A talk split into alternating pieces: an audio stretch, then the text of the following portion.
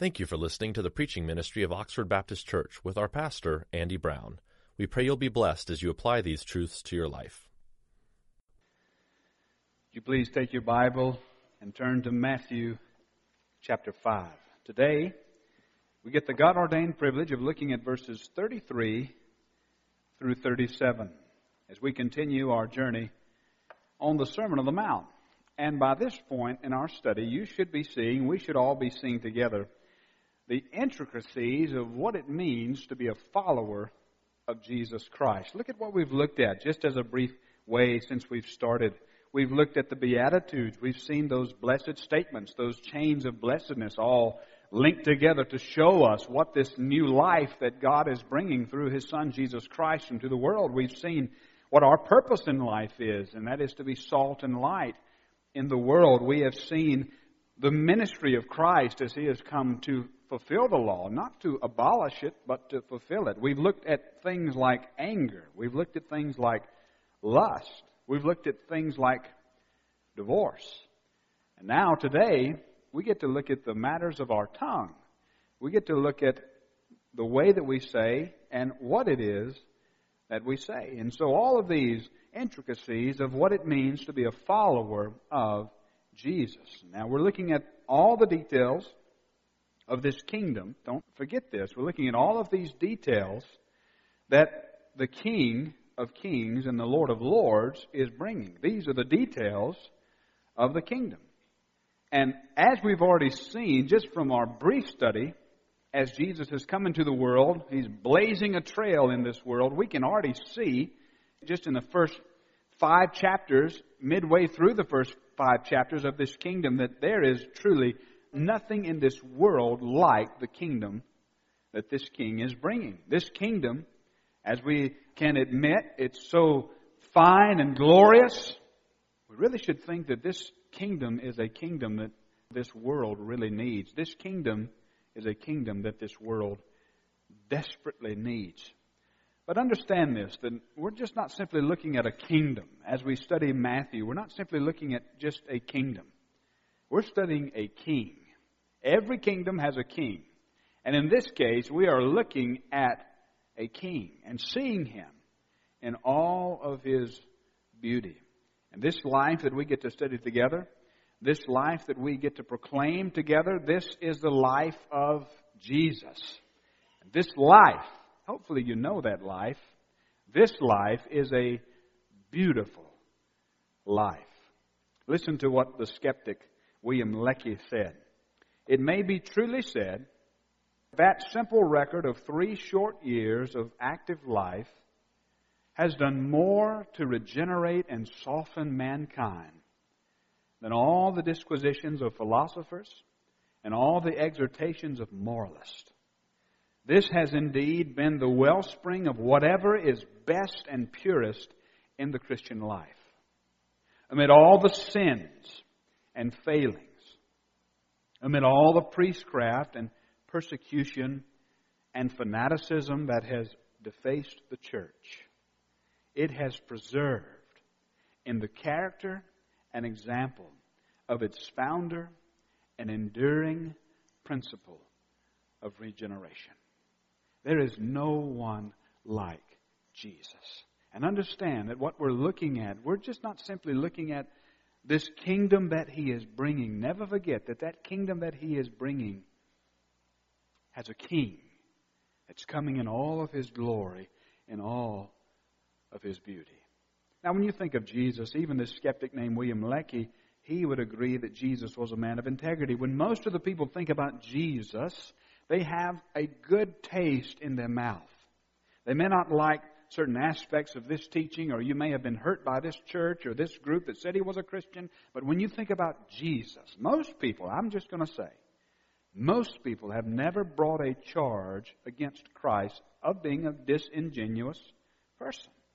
Most people, when they think of Jesus, they think of a man of integrity. And to say the least, the least that we could say about Jesus is that Jesus is a man of integrity. And listen to this perhaps the most beautiful aspect of our claim as followers of Him, the most beautiful aspect of Christianity is that we don't just simply get to stare at this life of pure beauty from a distance. We don't get to stand here and say, ah, oh, isn't that lovely? This is Jesus. A beautiful aspect of our confession is that Jesus has come in all of his beauty to make us his very own. Athanasius. You know me, I like to quote dead guys, right? Been dead a long time. Listen to what he said. He has come as we are to make us as he is. He has come as we are to make us as he is. In other words, Jesus has come to call you by name. We don't just get to look at some distance and say, hey, this is such a great God. Whoa, this is great. He has come to intimately and personally make you His very own. To take what is His and form all of that in you and me. And maybe today, some of you will hear His voice. The voice of beauty. The voice of purity. Calling your name today. I want you to think about that word integrity for just a minute. Because it's very important as we look at our text today. That word integrity is so important. You know what the Oxford English Dictionary defines integrity? It has a couple of words beside integrity. Those two words are wholeness and completeness. Wholeness and completeness. A life of integrity is a life that is above scrutiny. A life of integrity is a life that is not afraid of anything being found out, mainly because there's nothing to be found out. Now, let's think about that for just a minute. How many people do you know like this? How many people do you know in your life that you can say that that man, that woman, is a person of integrity? If others were to describe you, would they describe you as a man or a woman of integrity? Jesus has come into a world that's full of duplicity. Jesus has come into a world full of deceit so that he could make men and women of integrity. Hear the word of the Lord from Matthew chapter 5, beginning in verse 33. Again, you've heard that it was said of those of old, You shall not swear falsely, but shall perform to the Lord what you have sworn. But I say to you, do not take an oath at all, either by heaven, for it is the throne of God, or by the earth, for it is his footstool, or by Jerusalem, for it is the city of the great king. Do not take an oath by your head, for you cannot make one hair white or black. Let what you say be simply yes or no. Anything more than this comes from evil. Would you pray with me today? Our Father, thank you for this moment where you are calling us to take seriously what we say. Help us to discern it clear Teach our hearts obedience and give us this morning in this moment a heart desperate for you. And may we find the answer to our desperation in the full satisfaction that Jesus offers. In Jesus' name. Amen. Now let's think about this for just a minute. Some may say, of everything that Jesus could talk about, why on earth does Jesus care about what we say? Of everything that could be mentioned on the Sermon on the Mount, why, and maybe you could add a few things that you think should have been in there, but why on earth does Jesus care about what we say? The reason that Jesus cares what we say, mark this down, is found in Matthew chapter 12. He's going to say it later. And I love this. I hope you're seeing this just with the issue of divorce, remarriage, and Christian marriage and all of that. He's going to say all of these things again later. And by the way, listen, when you're reading the Bible and God thinks it wise to repeat himself, we better listen twice. So, Jesus is going to say this again, but the reason why Jesus cares about what we say is because of Matthew chapter 12 and verse 34. Jesus says this, out of the abundance of the heart, the mouth speaks. Don't miss that. We've said that, we know that, we've heard that so many times that we've memorized that certain passage, but out of the abundance of the heart, the mouth speaks. So can you see then this link between integrity and, and what it is that we say? The way that we live and how we say what we say. And so this morning, I want to give you three truths this morning from this text, from Matthew 5, 33 through 37. Three truths this morning from this text. And hopefully we'll learn that what we say is serious. And hopefully we'll learn that our Lord is calling us to let our yes be yes and our no be no. Number one this morning. Write this down. Nothing reveals your heart like what you say. The quickest way for us to show others our heart is just by us to just simply open our mouths. That's the quickest way. For others to see what's inside of us, just open your mouth, just say ah, and everyone around you will quickly get a feel for what kind of person they are around. Open your mouth and people will quickly get an idea of who it is that they're dealing with. And let me just say that in the world that we live in today, that is the blogging, tweeting, status quoting, status updating world, this is such a good word for us today. God cares about what we say. Listen to what the Bible says in Proverbs chapter 10. Just going to walk through a few of them with you. They'll be up there. You can write them down. Proverbs 10:11. The mouth of the righteous is a fountain of life, but the mouth of the wicked conceals violence. Proverbs 10:19 When words are many, transgression is not lacking, but whoever restrains his lips is prudent wise. We could preach a sermon right there all day, right? That's such a good one to write down. I remember in my life when I read through the first, by the way, let me say this. The first time that I ever read the Bible all the way through, I started because a preacher gave a challenge to us. He said, if you read five Psalms and one proverb a day, you'll be done with those two books in a month. Well, I did that. And then I said, well, I've already read two books. I might as well read the rest of the, the Bible, so let's just go ahead and go from there. But I remember the first time I read the Bible, I was so challenged in my heart to be a man of integrity based upon what it is that comes out of my mouth. This is why we read what we read. Miss Francis did a wonderful job reading this morning. Let the words of my mouth, the meditations of my heart be acceptable in your sight. Let's have another. Proverbs chapter 10 we could search the whole Proverbs, but this is just chapter 10. Proverbs 10, 31 and 32. The mouth of the righteous brings forth wisdom, but the perverse tongue will be cut off. The lips of the righteous know what is acceptable, but the mouth of the wicked, what is perverse. Now think about this. What springs forth from the fountain of your lips? Remember, it doesn't just start in your lips. Out of the abundance of the heart, the mouth speaks. So what is it that springs forth from the fountain of your lips? Is it lies? Or is it truthfulness? Are you a man of integrity? Are you a woman of integrity? Remember where we are.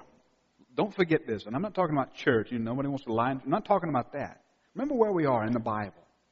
We are at the Sermon on the Mount. We are climbing the highest summit in the world. You thought it was Mount Everest. Well, that's before the Sermon on the Mount. This is the highest summit in all the world.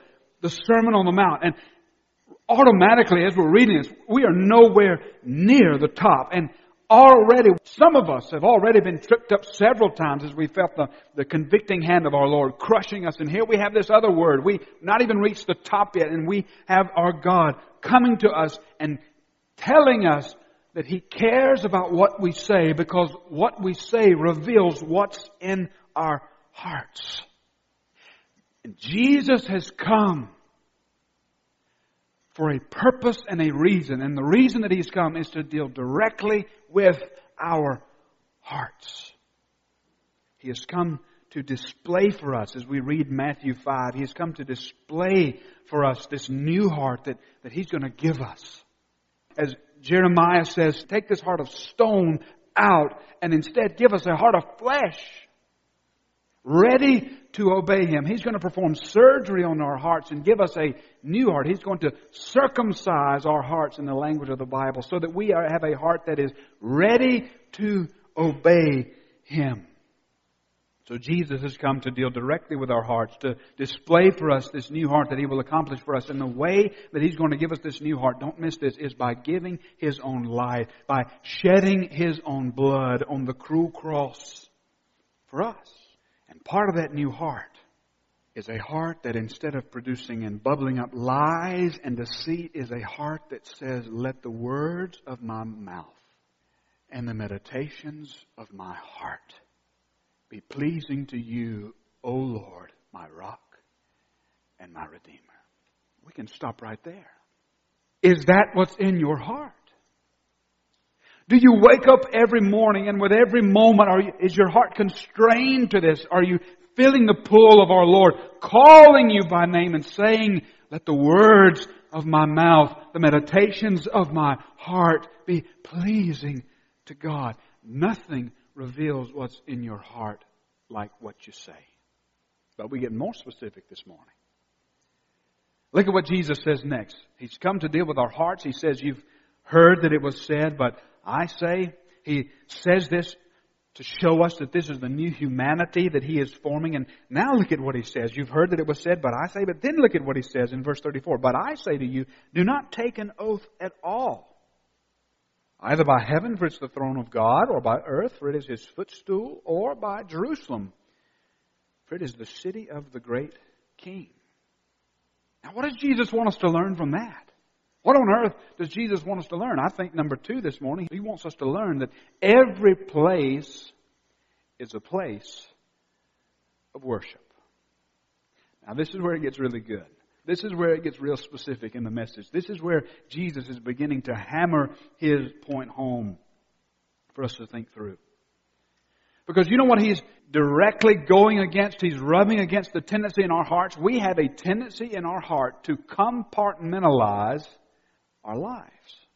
To get things neat and tidy and in order and just compartmentalize and order our lives. In other words, we want to be Christians only in certain moments. Maybe when other people are around us, or maybe when we are around other Christians, or maybe when someone is watching, or Christians on Sunday only.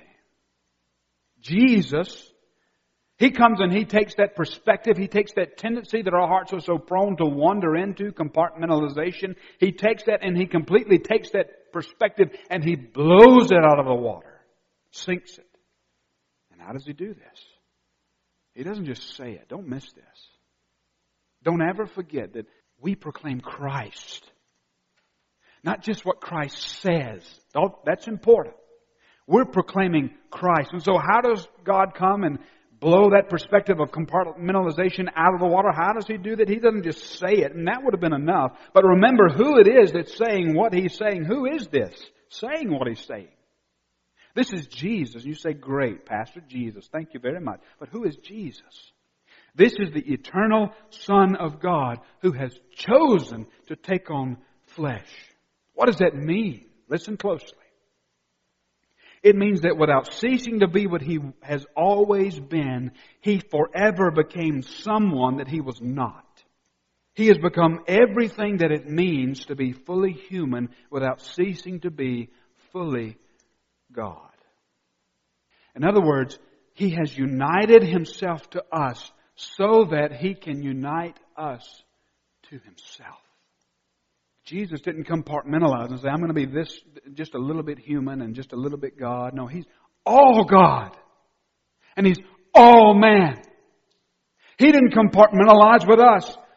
One person, two natures, fully God, fully man, united in our one Lord Jesus Christ. He is fully human. He didn't compartmentalize his life, and so there's no compartmentalizing with our life, mainly because he's God. David knew this. As he prayed Psalm 139, listen to what he says. He's praying and he says, Where shall I go from your spirit? Or where shall I flee from your presence? If I ascend to heaven, you're there. If I make my bed in Sheol, that's the grave, you're there. If I take the wings of the morning and dwell in the uttermost parts of the sea, even there your hand shall lead me, and your right hand shall hold me. If I say, Surely the darkness shall cover me, and the light about me be night, even the darkness is not dark to you. The night is as bright as the day, for darkness is as light with you. You see what David's saying? There is nowhere that I can go to escape the presence of God. Nowhere that I can go. This is no compartmentalization. This is no divvying out the portions of our life and saying, God, you can have this much and I'm going to take this much. No, that's not what it means to be a worshiper.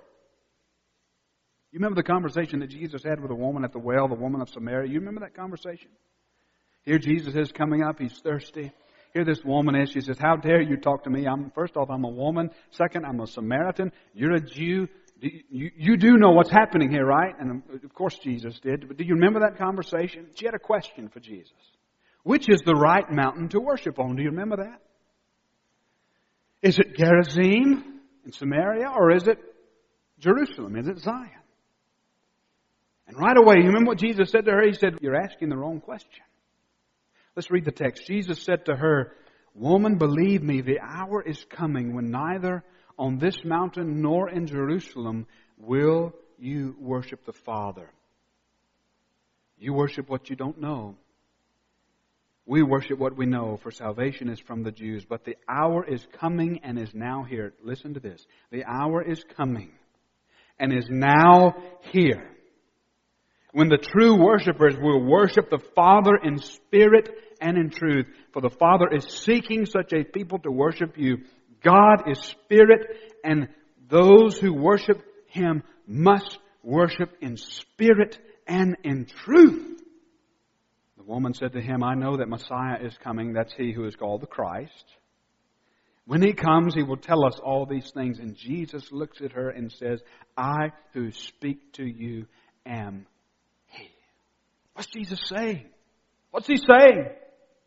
He's saying, Finally, the long anticipated time when the way that you come to God is not with your best dress, not with your morality on your sleeve, thinking that you can accomplish your own salvation. He said the way that you come to worship God is by spirit and in truth, and that hour is come upon us. No one could do it before until Jesus said everyone had been looking for it and longing for it, but now that Jesus is here, old Simeon looked at the baby Jesus and he said, My eyes have beheld the salvation of the Lord. Salvation is now here.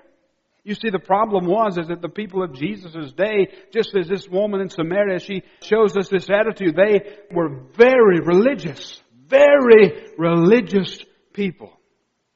So much so that they're, listen, this, and this can happen. Jesus is not against religion, but religion can get in the way of understanding the relationship that God's called us into. And so, unfortunately, what they had done is they had made the temple an idol.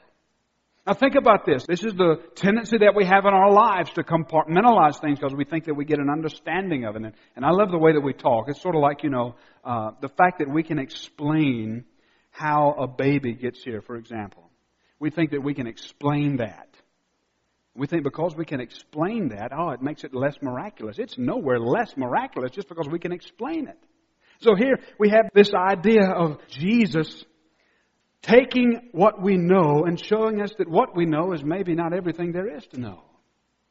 So, listen, the people of Jesus' day were very religious. They'd made the temple into an idol. And what was the temple? The temple was a place that represented the very presence of God.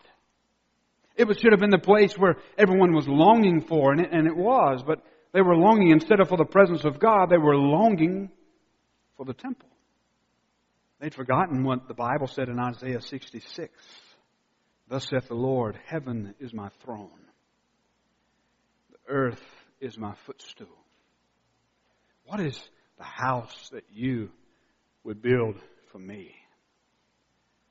What's the place of my rest? All these things my hand have made, and so all these things came to be, declares the Lord. And then here comes Jesus, saying what he says here to encourage us to seek after truth, to encourage us to, to know Him. He comes and he, he shows us to not compartmentalize our lives, but to really understand that we must worship Him in a certain way, in a total way. And then Jesus is coming on the scene in a world that's full of religious people, in a world that they have missed Jesus because of their religiosity. Here He comes and He says to these people who've made a, an idol of the temple, He says, tear this temple down and in three days I'll raise it up. Could you imagine? Tear down the temple? No, no, no. You're going to tear down the presence of God. Now, that's not what Jesus is saying. Tear down this temple, and in three days I'll raise it up. And now we have the commentator to tell us, one of the gospel writers, he tells us that he was referring to his own body. Now, you know what this means? Don't miss this. Jesus says, tear down this temple and then I'll raise it up. You know what that means? Here's what it means. It means that the place of worship begins in our hearts. That God is too large to be contained by human hands. And it often happens that we want to so take our lives and say, this portion I'm going to give to Jesus and this X I'm going to give to, it's just like the way when we tithe, we say, okay, I'm going to give 10% to God. No, no, we've got it backwards. God gives us 100%. We give Him 10. Do you see that? It's a different way of mode of thinking, but it's, it's a heart that's filled full of worship and it matters. And this often happens to me when I reveal that I'm a preacher, the conversation shifts. I've had to change barbers because the last person that I was going to, the more I talked, the more they cut, and it just, you know, scalped me by the time it was over with. But it was, it'd be a conversation shift, and I, I oftentimes like to share my faith whenever I can. Whenever I have a conversation, I, I do my diligence to, to try to tactfully turn it to, to God and Christ without, you know, being awkward or anything. But when I reveal that I'm a preacher, the conversation shifts. Sometimes people are more open. Sometimes people close up. but the conversation shifts. And we had a large event here at the church recently, and, and I was waiting down these stairs here, waiting to come up the stairs, and there was a group that was coming down the stairs, and as they saw me, the leader in the group, the guy who was in the front of the group, he, he said, almost in a hushed voice, he said, shh, there's the preacher. I love that. I know the spirit that's behind that kind of attitude, but listen, that kind of attitude misses the point of what Jesus is saying. Jesus is challenging us. He's saying, don't compartmentalize your life. He's saying your life can't divide off in sections. You can't divide your life off into sections and say that this piece of my life is secular and then this piece of my life is going to be sacred. This one is God's, but this one I think I'm going to keep for myself. So what does Jesus say? He says, don't swear. Be a man of integrity. Be a woman of integrity. This is what he means. He says, be a man or a woman who is in such hot pursuit of integrity that you really don't need the support of an oath to hold up what it is that you're saying. Swearing is unnecessary for a man or a woman of integrity. Here's the reason it is. Because if they say anything, then they must mean it. Otherwise, they wouldn't say it. Which leads us to our third point this morning. If nothing reveals your heart like what you say, and every place is a place of worship. Number three, simply this morning, worship in every place.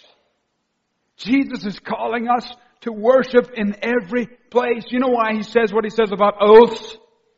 Because he wants all of you. He wants all of you to be his everywhere. Everywhere. Look what he says. He says, do not take an oath by your head, for you can't even make it white or black. Let what you say be simply yes or no. Yes or no. And he says this anything more than this comes from evil. You know why we have every reason to be men and women of integrity? We have every reason to be men and women of integrity because of really just one reason God is true. God is true. Jesus is a man who's yes and yes, and no is no. I don't know about you, but I'm very glad that that's true. Jesus is not going to come up and say, oh man, I'm just kidding. I didn't mean that. No, you're not really saved. You're lost. He's not going to say that. He's a man whose yes is yes and no is no. Could you just imagine if he was dishonest with the man that was born blind that he told to go and wash in the pool of Siloam? Could you just imagine that? He had already spit. He had already made mud. And he'd already taken that mixture of spit and mud and put it in the man's eyes. And he said, Hey man, just go wash and you'll be better. Could you just imagine if Jesus wasn't serious? Here this guy is, he's blind, he's got to find the pool of Siloam or have somebody take him, he's walking around town, he can't even see himself, he's got spit and mud in his eyes, and what if he would have got down to the pool, washed his eyes, and what? But Jesus, and that's not what happened, is it? Thankfully the Bible says that he came back seeing. What if Jesus said that he was going to rise from the dead, but he didn't? What if Jesus had never come? This promised Messiah that the world had been longing and looking for. What if he'd never come? What if Jesus said to you, believe on the Lord Jesus Christ and you will be saved? But he didn't really mean it. You see, God knew the world of uncertainty that we lived in, and so he swore to Abraham that he would send salvation. You say, wait a minute, God swore? Sure he did. You know the reason that he swore? Remember, it's, it's, it's the spirit of the law, not the letter. Why did God swear? He did it to assure us. He swore to leave us in a world filled with uncertainty. He swore to give us certainty that he would do exactly what he said he would do. This is a beautiful text, and I want to read it for you. The whole thing is going to be up on the screen here. Listen to what the Bible says in Hebrews 6, 13 through 20. God made a promise to Abraham. Since he had no one greater by whom to swear, he swore by himself, saying, I will surely bless you and multiply you. And thus Abraham, having patiently waited, obtained the promise. Don't miss that. He obtained the promise. Why did he obtain the promise? Because God said it. And you already know this. But if God says it, that settles it. Regardless of if you believe it or not, He says it. Continue on in the text. It says, For people swear by something greater than themselves. And in all their disputes, which is the reason for swearing, an oath is final for confirmation. So when God desired to show more convincingly to the heirs of the promise the unchangeable character of His purpose, he guarded it with an oath. So that by two unchangeable things, in which it is impossible for God to lie, we who have fled for refuge might have strong encouragement to hold fast to the hope set before us. We have this as a sure and steadfast anchor of the soul. A hope that enters into the inner place behind the curtain where Jesus has gone as a forerunner on our behalf, having become a high priest forever according to the order of Melchizedek. Did you hear that? The truthfulness of God, the fact that God is true, that is an anchor for our soul. If you trust Jesus, God has said an eternal yes for your soul. That soul, though all hell should endeavor to shake, I'll never, no never, no never forsake. The world may crumble about us and we're watching it happen about us. There's one thing that's sure. Thus saith the Lord. And this is why all of this matters. Because of who He is, because He is forming us into His likeness. This is why what we say matters. Because listen carefully to me. We have to be careful what we say because what we say reveals who we are. We have to be careful what we say because what we say reveals whose we are. We have to be careful where we hang our heart because Jesus has come to give us a new heart. Jesus has come to give us this kind of heart that says, Let the words of my mouth, the meditations of my heart be acceptable in your sight, O Lord, my rock and my redeemer. He's come to give us a heart that is ready to take every thought captive and place it under the obedience of Christ. If who He is wasn't who He was, we could say anything that we wanted. God wouldn't care about what we say, but because of who He is, it matters. This past week, all of us, I imagine, we were all together. Our entire nation was captivated by hearing that some were calling one of the most significant hearings in the history of the United States. You know what happened. The former director of the FBI, James Comey, gave testimony under oath. Under oath. Calling into question the integrity of the man in the highest office, the President of the United States. I was sitting there, I had the privilege of watching some of it with my dad. Listening to these senators ask Mr. Comey what seemed like the same question time and time again. And then you heard Mr. Comey just repeating himself over and over again. And both my dad and I were sitting there talking.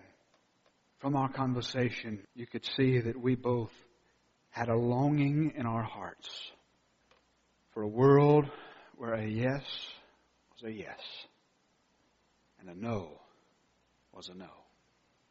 Now, let me ask you this morning are you longing for that world? Are you longing for a world full of men and women of integrity? I love the picture in Revelation.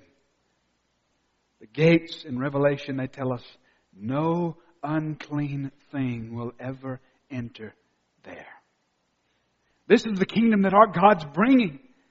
This is His kingdom come. This is what we are praying for. I'm longing for that world and listen carefully because Jesus has come, because the sinless Savior died, His sinless life, His shed blood on the cross has counted your soul that was sick by sin free if you trust in Him. He is bringing this world. The dawn of that day is rising with Jesus. He has given us, because of who He is, a longing in our hearts for more. I just want to encourage you to make that your confession today. To long for more. To take every thought captive and place it under the obedience of Christ. To say, let the words of my mouth, the meditations of my heart be pleasing in your sight. Call upon Jesus. Turn from deceit. Surrender to Him. Some of you are living a lie. You think that you can accomplish your salvation based upon what you've done or who you know. And Jesus says, no, the only way that you can live a life of salvation is to come wholly to me and give yourself wholly to me completely trust in me, not your own righteousness. Some of us are so guilty of compartmentalizing our lives and saying, I'm going to give this portion to God, but I'm not going to live this way. I'm going to think about missions as something that missionaries do or, or preaching as something that preachers do. And though there are missionaries and preachers, we compartmentalize our lives to death to where we end up giving God just this much when God's the reason for your life. All of it. Confess your longing today by making up your mind with the Holy Spirit of God you're going to be a man or woman of integrity. You're going to let your yes be yes and your no be no. Would you pray today with me? Father, we love you and we thank you. Thank you that you've come to take every part of our lives and make it yours. God, give us grace to be all that you have enabled us to be. Thank you for Jesus. And in a world filled full of duplicity, in a world filled full of deceit, there is this amazing life, Jesus, shining, the light of the world, who has called us to be lights in the world. Help us, our God, to let our yes be yes and our no be no. Father, for anyone who's out there today that doesn't know you, may this be the moment of their salvation. May they take hold of the eternal yes that you've said in Jesus. That the soul that rests in Jesus will have an eternal yes from God, a yes of salvation. And may today they not harden their hearts. May today they turn their hearts to Jesus as they start living out this purpose of all that you've called us to be. Give them the strength, Lord God, to make whatever decision they make public. Help us to be men and women that you've called us to be. In Jesus' name. And all of God's people said, Amen. We pray God will use this message for His glory in your life. If you would like more information, please feel free to contact us at info at oxfordbaptistchurch.com. Oxford Baptist Church is located in Oxford, Georgia. If you're close, we'd love to meet you.